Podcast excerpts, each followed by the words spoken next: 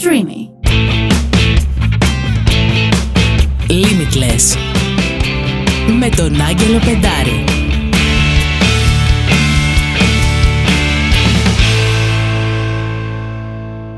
Καλησπέρα σε όλους και όλες. Είμαι ο Άγγελος Πεντάρης και ακούτε άλλο ένα επεισόδιο του Limitless Podcast. Σήμερα είμαι αρκετά τυχερός να έχω μπροστά μου την Αλεξάνδρα Σαββοπούλου. Η Αλεξάνδρα είναι πρωταθλήτρια kickboxing με δεύτερη θέση στο παγκόσμιο και έχει και μια υπέροχη δικιά της σχολή που λέγεται Wonder Humans. Αλεξάνδρα, σε ευχαριστώ πάρα πολύ που είσαι εδώ μαζί μου σήμερα. Είναι μεγάλη μου τιμή. Σε ευχαριστώ και εγώ πάρα πολύ Άγγελε που μου δίνεις το πάτημα να μπορέσω και εγώ να μιλήσω για τον πρωταθλητισμό όπως το έχω βιώσει εγώ. Να αναφέρω ότι είναι η δεύτερη φορά που μιλάω σε κάποιον για το κομμάτι με αυτό και χαίρομαι πάρα πολύ που θα το περάσουμε αυτό σήμερα μαζί και είμαι σίγουρη ότι θα έχουμε μια πολύ όμορφη κουβέντα. Και εγώ νιώθω πολύ τυχερός. Λοιπόν, ε, να ξεκινήσουμε από τα πιο βασικά και να μου πεις λίγο πώς ξεκίνησε η πορεία σου στο kickboxing; Ομολογώ ότι δεν το είχα προγραμματίσει. Απλά ξεκίνησα να κάνω προπονήσεις.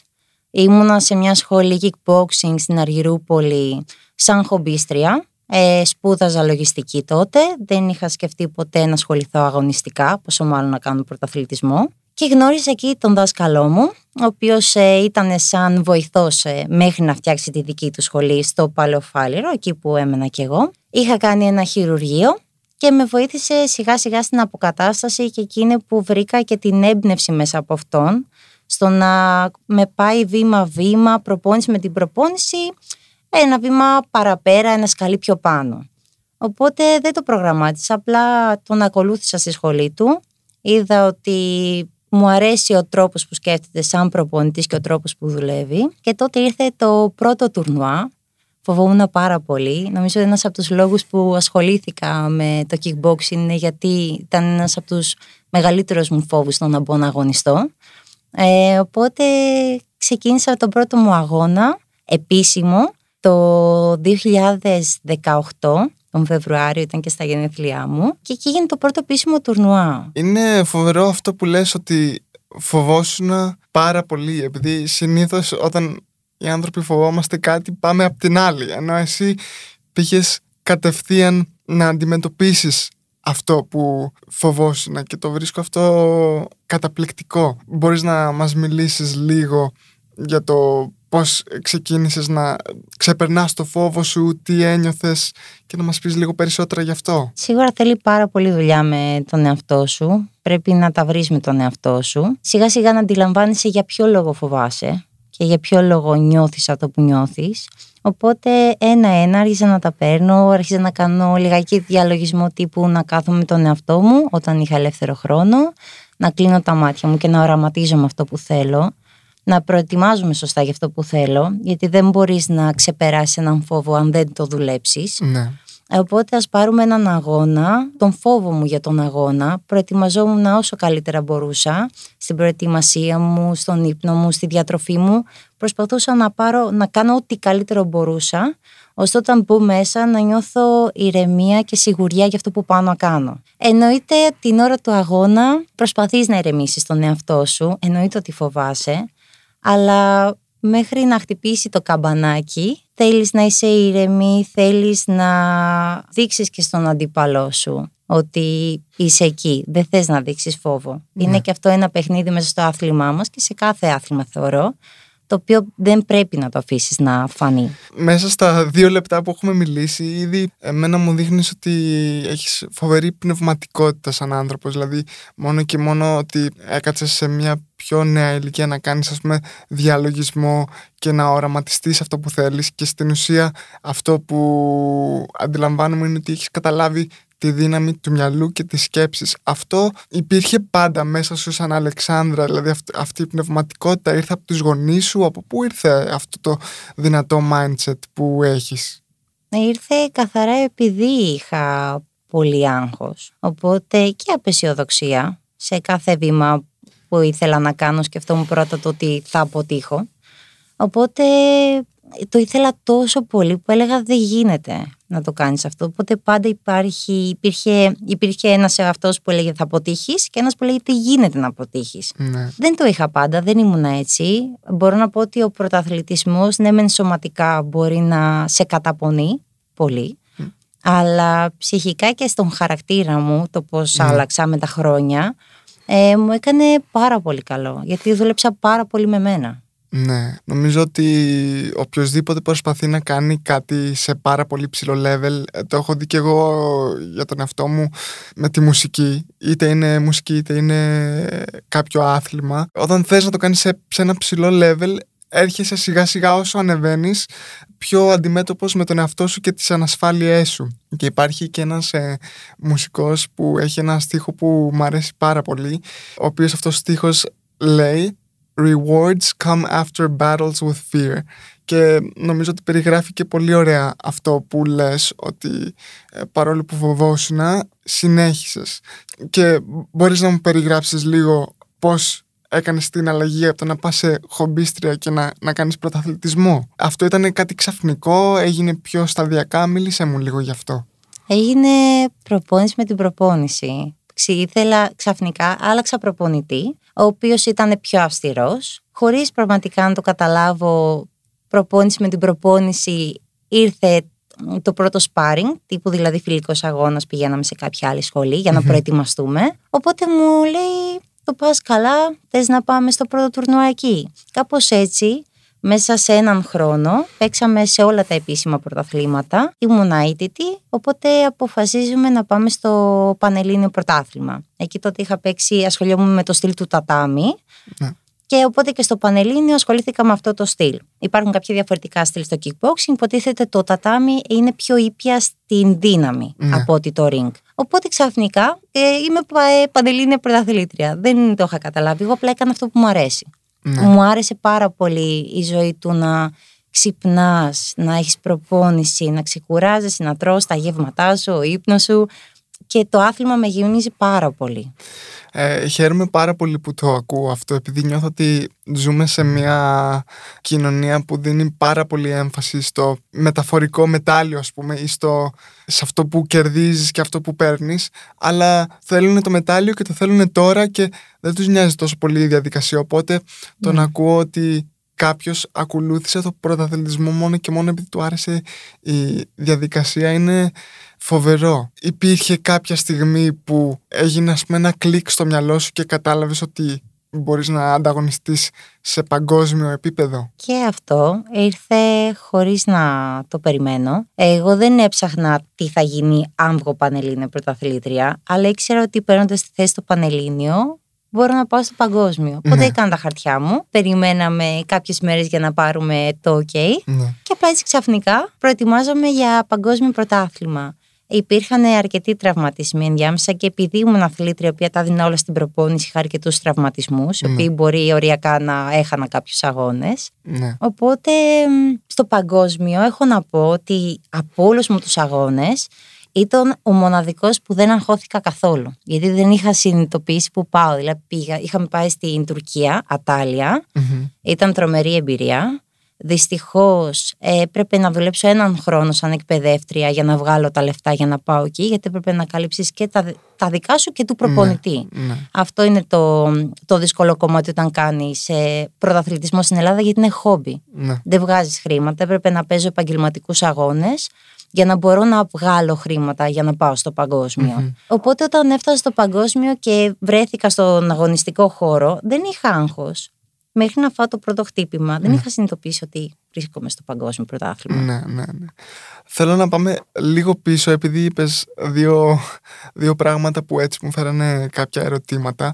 Η πρώτη μου ερώτηση είναι τι έκανε για την ψυχολογία σου το να είσαι αίτητη; Δηλαδή ένιωθες ε, πιο confident, ένιωθες πιο πολύ πίεση, ήταν καλό για την ψυχολογία σου, κακό; Πώς το, πώς το πήρες και πώς το διαχειρίστηκες; Επειδή είμαι ένας άνθρωπος που είμαι αρκετά μετριόφρονη, με ταπεινή και δεν, δεν θα επαναπαυτώ από μια νίκη. Πάντα μετά από κάθε αγώνα έλεγα πώς έπαιξες έτσι και δεν με ενδιαφέρε τόσο το μετάλλιο. Ναι. Στην αρχή όταν έβλεπα τις αντιπάλους μου να μην μπαίνουν μαζί μου στον αγωνιστικό χώρο, Στην αρχή έλεγα, Α, ωραία, ότι τα πάω καλά, τόσο καλά σε σημείο που να μην μπαίνουν. Ναι. Μετά όμως από ένα σημείο, όταν δεν έχεις να παίξεις, δεν είναι ωραίο. Γιατί εγώ ήθελα να ολοκληρώσω τον κύκλο, Ναι. ήθελα προετοιμασία, ήθελα ζήγηση, ήθελα αγώνα για να πάρω το κύπελο. Ναι. Οπότε το ότι μου στερούσαν με αυτόν τον τρόπο, κι ας ήμουν εκεί. Γιατί μου έλεγε ο προπονητής μου, εσύ ήσουν στη θέση σου. Ναι, αλλά δεν έπαιξα. Οπότε ένιωθα ότι δεν το κερδίζω μετά. Οπότε πήγαινες στους αγώνες και απλά δεν μπαίνανε στο ring. Τότε ήμουν στο τατάμι Ε. και δεν μπαίνανε. Ναι. Ε, όταν λοιπόν συνέχισα και ήμουν αίτητη και στα επαγγελματικά μου παιχνίδια, μπορώ να πω ότι δεν έχω νιώσει τόσο πολύ το βάρος μέχρι το σημείο που ήμουνα και μέχρι να σταματήσω. Ναι, μεν πρέπει να κρατήσεις το σερί σου, γιατί οι άλλες σε ακολουθούν, δεν έχουν κάτι να χάσουν. Εσύ όμως πρέπει να κρατήσεις την πρωτιά σου. Ναι. Αλλά πάντα ήταν το ίδιο, είτε είχα χάσει. Εάν είχα χάσει και ε, το ότι ήμουν αίτητη δεν παίζει κανένα ρόλο στο ότι όταν θα μπω στον αγώνα τελείωσε, πρέπει να νικήσεις, δεν υπάρχει άλλη επιλογή. Ναι. Ε, όμως αυτό το ένιωσα στο παγκόσμιο στον τελικό που πραγματικά η κοπέλα ήταν πολλά επίπεδα πιο πάνω από μένα, πολύ πιο έμπειρη και για πρώτη φορά είδα ότι δεν μπορούσα να κάνω τίποτα παραπάνω και μου τελείωσε ο χρόνος και δεν το πίστευα ότι δεν μπορούσα να γυρίσω το παιχνίδι. Ναι. Σε αυτό το podcast, όποτε μιλάω με αθλητές, προσπαθώ να, μόνο, να, να μην μιλάω μόνο για τις ε, νίκες και τις ε, έτσι, πιο ευχάριστες στιγμές, αλλά δίνω την ευκαιρία και στον απέναντί μου ή στην απέναντί μου να ανοιχτεί και για τις ε, ήττες που έχει ζήσει. Κάποιες φορές μου λένε για προσωπικές ήττες, ας πούμε, στην προσωπική του ζωή ή στο επάγγελμά τους. Επειδή πιστεύω ότι ένας πρωταθλητής δεν φαίνεται μόνο από το πώς διαχειρίζεται τις νίκες του, αλλά πώς διαχειρίζεται τους τραυματισμούς του, τις δυσκολίες και τις ε, ήττες. Μπορείς να, να μιλήσεις λίγο για το πώς ε, διαχειρίστηκες αυτή τη δύσκολη ήττα, δηλαδή Με κλάμα. με πολύ κλάμα.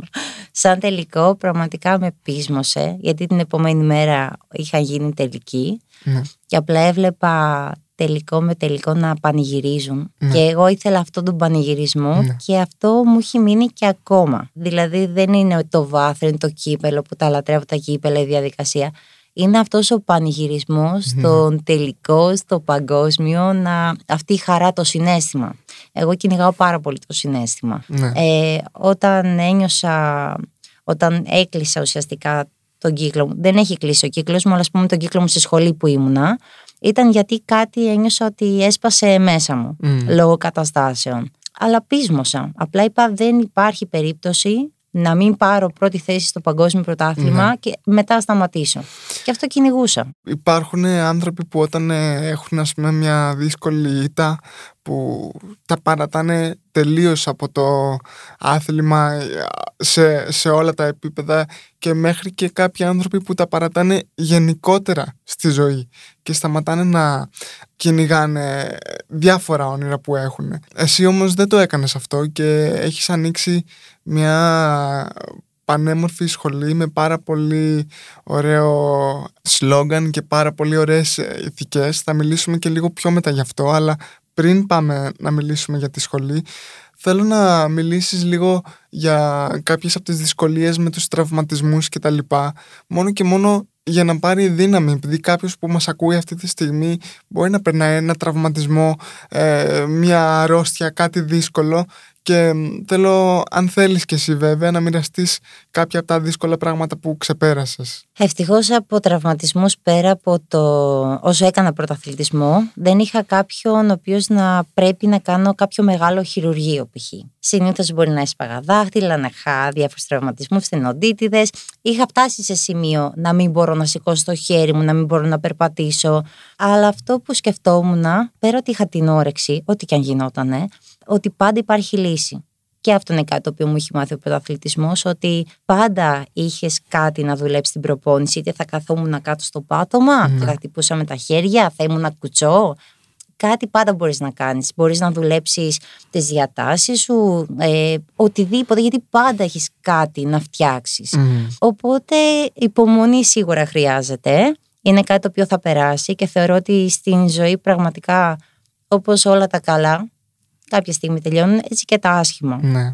Οπότε όποτε συμβαίνει κάτι λέω οκ, τι μπορώ να κάνω για να γίνει καλύτερα, να μην το χειροτερέψω γιατί δεν είναι έξυπνο σε έναν τραυματισμό να τον πιέσεις κι άλλο. Άλλο τώρα αν βρίσκεσαι σε αγώνα και πρέπει να το κάνεις. Ναι. Ε, σε αγώνα, ναι, μπορεί να έχω βρεθεί και με σπασμένο δάχτυλο και με ραγισμένο κουντεπιέ. Εκεί δεν τα παρατάς. Όταν κατέβεις όμως, πρέπει να κάνεις το καλύτερο που μπορείς για να θρέψει όσο πιο γρήγορα γίνεται. Και εγώ με τις δικές μου εμπειρίες από τραυματισμούς και τα λοιπά έχω καταλάβει ότι για την ψυχολογία μου η αδράνεια είναι το χειρότερο πράγμα που μπορεί να κάνει κάποιος, επειδή πραγματικά σε καταστρέφει αυτό, ή εμένα τουλάχιστον με καταστρέφει. Και νιώθω ότι και εσύ κάπως το ίδιο, δηλαδή δεν, ε, ποτέ δεν είπες ότι έχω τραυματιστεί, οπότε κάθομαι. Και τώρα ανέφερες ότι έχεις πάει σε αγώνες με ραγισμένο κουντεπιέ, σωστά; Και θέλω να, να σε ρωτήσω πώς ο πρωταθλητισμός έχει επηρεάσει το μυαλό σου και τον τρόπο που σκέφτεσαι και αυτή τη δύναμη που έχεις. Νομίζω ότι μου έχει αλλάξει ριζικά ο πρωταθλητισμός και οι δυσκολίες που βρήκα μέσα στον πρωταθλητισμό. Δεν μπορώ να μιλήσω 100% για τις δυσκολίες που πέρασα Ναι. όσο καιρό έκανα πρωταθλητισμό, αλλά σίγουρα με έφτασα σε ένα σημείο το οποίο πραγματικά να τα βρω με τον εαυτό μου για να μπορέσεις να επιβιώσεις ε, μέσα σε αυτό το κομμάτι Α, και αν δεν έχεις κάποιον δίπλα σου να σε σηκώσει πρέπει να το κάνεις μόνος σου και αυτό νομίζω ήταν και το μεγαλύτερο δώρο στον εαυτό μου Ναι. ε, μετά από αυτά τα χ- πέντε χρόνια. Οπότε νομίζω ότι αυτό με ακολούθησε και στην πορεία μου μετά. Θεωρώ ότι αν δεν είχα περάσει αυτές, αυτά τα δύσκολα πέντε χρόνια, δεν θα έβλεπα με τον ίδιο τρόπο το άθλημα. Ε, δεν θα πρόσφερα στους ανθρώπους το kickboxing όπως εγώ το ξέρω και το αγαπώ. Δεν θα είχα αυτές τις ηθικές και αξίες και μέσα στη σχολή μου. Να θέλω η σχολή μας, The Wonder Humans, είναι πραγματικά το παιδί μας. Και όποιος μπαίνει εκεί μέσα θέλουμε να του δίνουμε χαρά, είναι όλα αυτά τα όμορφα πράγματα που μπορεί να σου δώσει το άθλημα, γιατί είναι τελείως διαφορετικό από τον, Ναι. πρωτα- από τον πρωταθλητισμό και να το μοιραζόμαστε. Προηγουμένως που μιλάγαμε, ε, μου ανέφερες ότι ο κύκλος σου δεν έχει κλείσει ε, με το άθλημα. Αλλά αυτή τη στιγμή, ε, λόγω διάφορων συνθήκων, δεν κάνεις πρωταθλητισμό. Θα ήθελες να ανοιχτείς στο γιατί δεν κάνεις πρωταθλητισμό αυτή τη στιγμή; Υπήρξαν ε, κάποιες δυσκολίες ε, όσο έκανα πρωταθλητισμό στη σχολή μου, οι οποίες ε, μπορώ να πω ότι για αρκετά χρόνια το πάλευα, ε, γιατί θεωρούσα ότι ήταν μια κατάσταση η οποία σαν αθλήτρια πρέπει να, να ανταποκριθώ και να μπορέσω να την διαχειριστώ.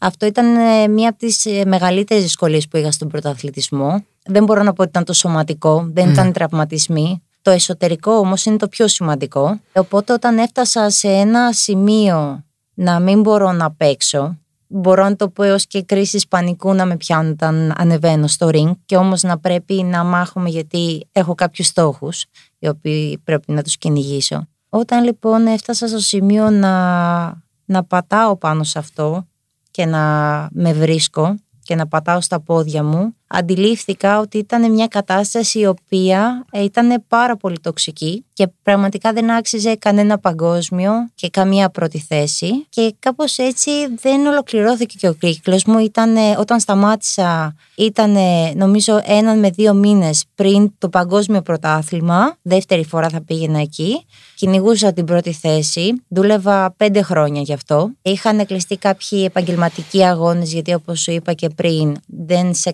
καλύπτουν το ότι είσαι στην εθνική ομάδα, δεν Ναι. σε βοηθάνε σε κάτι Καλά, σε αυτό είναι τραγικό. Ακόμα το πιο απλό, ακόμα και τα ρούχα. Ναι. Τίποτα. Και λόγω το ότι πας για το παγκόσμιο, θα πληρώσεις ακόμα περισσότερα λεφτά. Γιατί εγώ θα μπορούσα π.χ. να μείνω σε μια σκηνή έξω από το γήπεδο. Όχι, δεν γίνεται. Οπότε εκεί είναι που αποφάσισα να αφήσω την ομάδα μου. ναι. Ένας από τους λόγους που δεν μπορώ να συνεχίσω είναι και γιατί μου είναι δύσκολο χωρίς την ομάδα μου και ήταν και το πιο δύσκολο. Αυτό νομίζω το κομμάτι είναι που με δυνάμωσε πιο πολύ απ' όλα γιατί πραγματικά είχα το όνειρό μου στα χέρια μου και αποφάσισα για το καλό μου να το αφήσω πίσω μου. Αυτό ήθελα να, να σχολιάσω ότι είχες κάνει τόσο κόπο για να φτάσεις σε ένα τόσο ψηλό επίπεδο και τόσο κοντά στο όνειρό σου αλλά αποφάσισες ότι κάποια άλλα πράγματα όπως η δικιά σου προσωπική συναισθηματική υγεία ας πούμε είναι πιο σημαντικά. Και ενώ κάποιος ας πούμε μπορεί να, να, μην, να μην τα ξέρει αυτά και να, να δει ότι εσύ ας πούμε στο peak σου σταμάτησες. Εγώ βλέπω κάποιον που ξέρει να υπερασπίζεται τον εαυτό του και να μην φοβάται να αλλάξει, να κάνει μια αλλαγή, να φύγει να... δηλαδή πολλές φορές νιώθω ότι άλλοι άνθρωποι που ήταν σε μια παρόμοια κατάσταση να μην είχαν το θάρρος να πούν ότι εγώ δεν είμαι καλά οπότε φεύγω. Και ελπίζω ότι όποιος μας ακούει ε, είτε είναι στο χώρο του αθλητισμού είτε σε κάτι άλλο. Μπορεί να είναι ας πούμε σε ένα επάγγελμα που δεν του αρέσει ε, σε γραφείο. Και να απλά να μην είναι καλά εκεί που είναι αλλά να, να φοβάται την αλλαγή Οπότε εγώ σε θαυμάζω που είχες το θάρρος να, να κάνεις αυτή την απαραίτητη κίνηση και να προσέξεις τον εαυτό σου και ελπίζω ότι όποιος το έχει ανάγκη στη ζωή του να σε ακούσει και να κάνει και αυτός ή αυτή το ίδιο. Συμφωνώ ότι ήταν ε, πολύ δύσκολο. Δυστυχώς ε, βρισκόμαστε σε μια θέση, θα μιλήσω για τη μεριά του πρωταθλητισμού, ε, που μπαίνουμε σε ένα θέση να πρέπει να εμπιστευτούμε κάποιον πολλές φορές τυφλά. Και αυτό δυστυχώς μπορεί να, ειδικότερα αν δεν υπάρχει μεγάλη στήριξη να το πω από τους γονείς και συνήθως να υπάρχουν κάποιες πληγές σε ένα παιδί και σε ενήλικα. Δεν είναι ότι πάντα θα γίνει στις πιο νεαρές ηλικίες.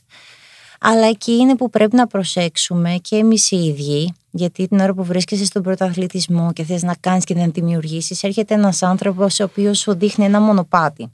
Και άμα θες να το κάνεις σωστά, πρέπει να το ακολουθήσεις, ειδικά όταν δεν ξέρεις. Και εκεί είναι που πολλές φορές την πατάμε. Οπότε σίγουρα αυτό που θα ήθελα να συμβουλέψω είναι ότι πάνω απ' όλα έχει η υγεία μας, ψυχική και σωματική, ε, να μην αφήνουμε κανέναν να πατάει πάνω στις αδυναμίες μας, και λιγάκι να αντιλαμβανόμαστε το τι μπορεί να θέλει ο άλλος από εμάς ή για ποιο λόγο το κάνει εκείνος. Όλοι οι άνθρωποι έχουμε ανασφάλειες, το αντιλαμβάνομαι, αλλά το θέμα είναι εγώ κάνω kickboxing γιατί αγαπάω το kickboxing.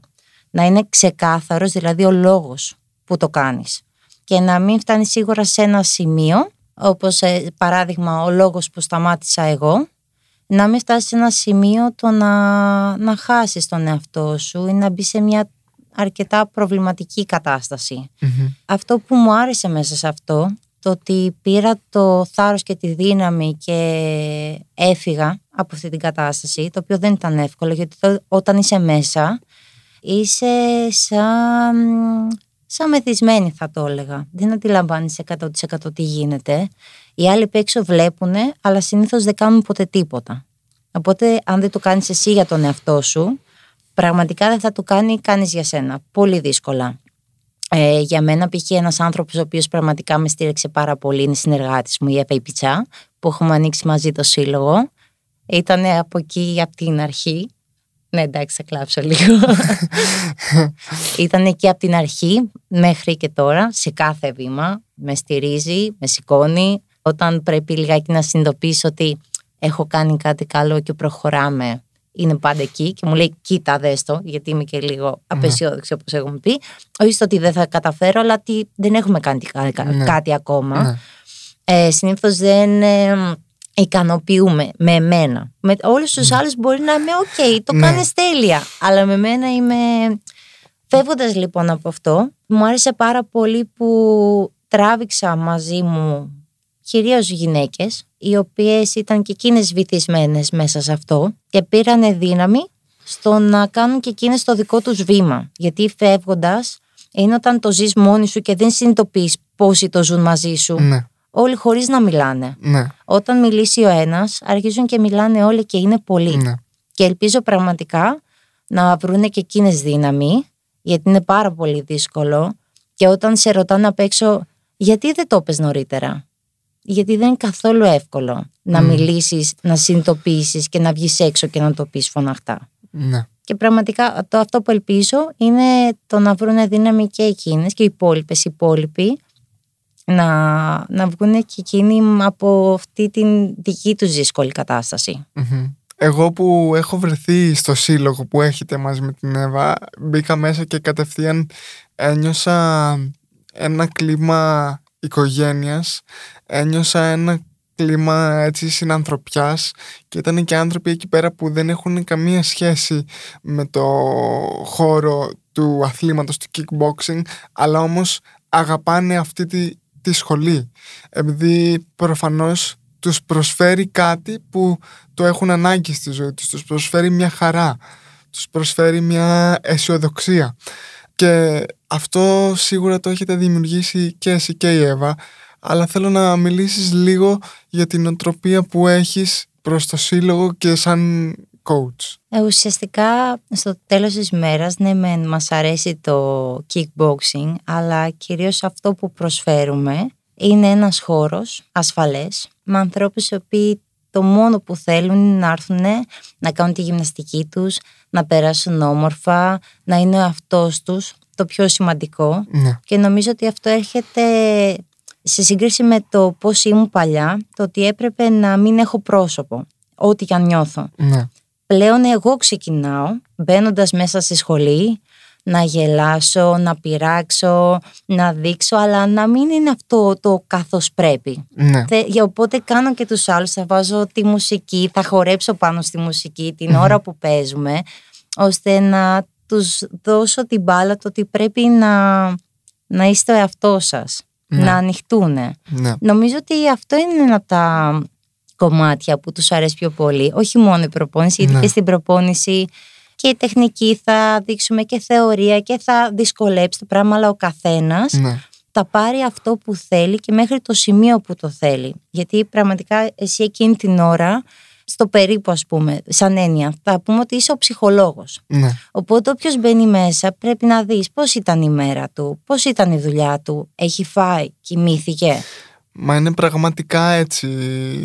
Ε, Εγώ το έχω ζήσει με τη δικιά μου πορεία με τις ε, φυσικοθεραπείες και αυτά, αλλά όλη μου τη ζωή έχω ας πούμε τέσσερα ή πέντε βασικά άτομα στην ομάδα μου, τα οποία δεν έχουν ε, αλλάξει και μπορώ να δω ότι η κάθε μία από τις ε, φυσικοθεραπεύτριες ή ε, προπονητές που έχω έχουν αφήσει ένα τεράστιο αποτύπωμα πάνω στην ψυχή μου και το πώς είμαι σήμερα σαν χαρακτήρας. Ειδικά επειδή ξεκίνησα από πολύ μικρή ηλικία, μπορώ να καταλάβω ότι, οκ, αυτό το θετικό το έχω πάρει από αυτόν ή από αυτήν. Ή και ακόμα αυτό το αρνητικό, ο λόγος που είμαι έτσι είναι Ναι. επειδή ίσως έζησα αυτό και το μπορώ να το αντιληφθώ.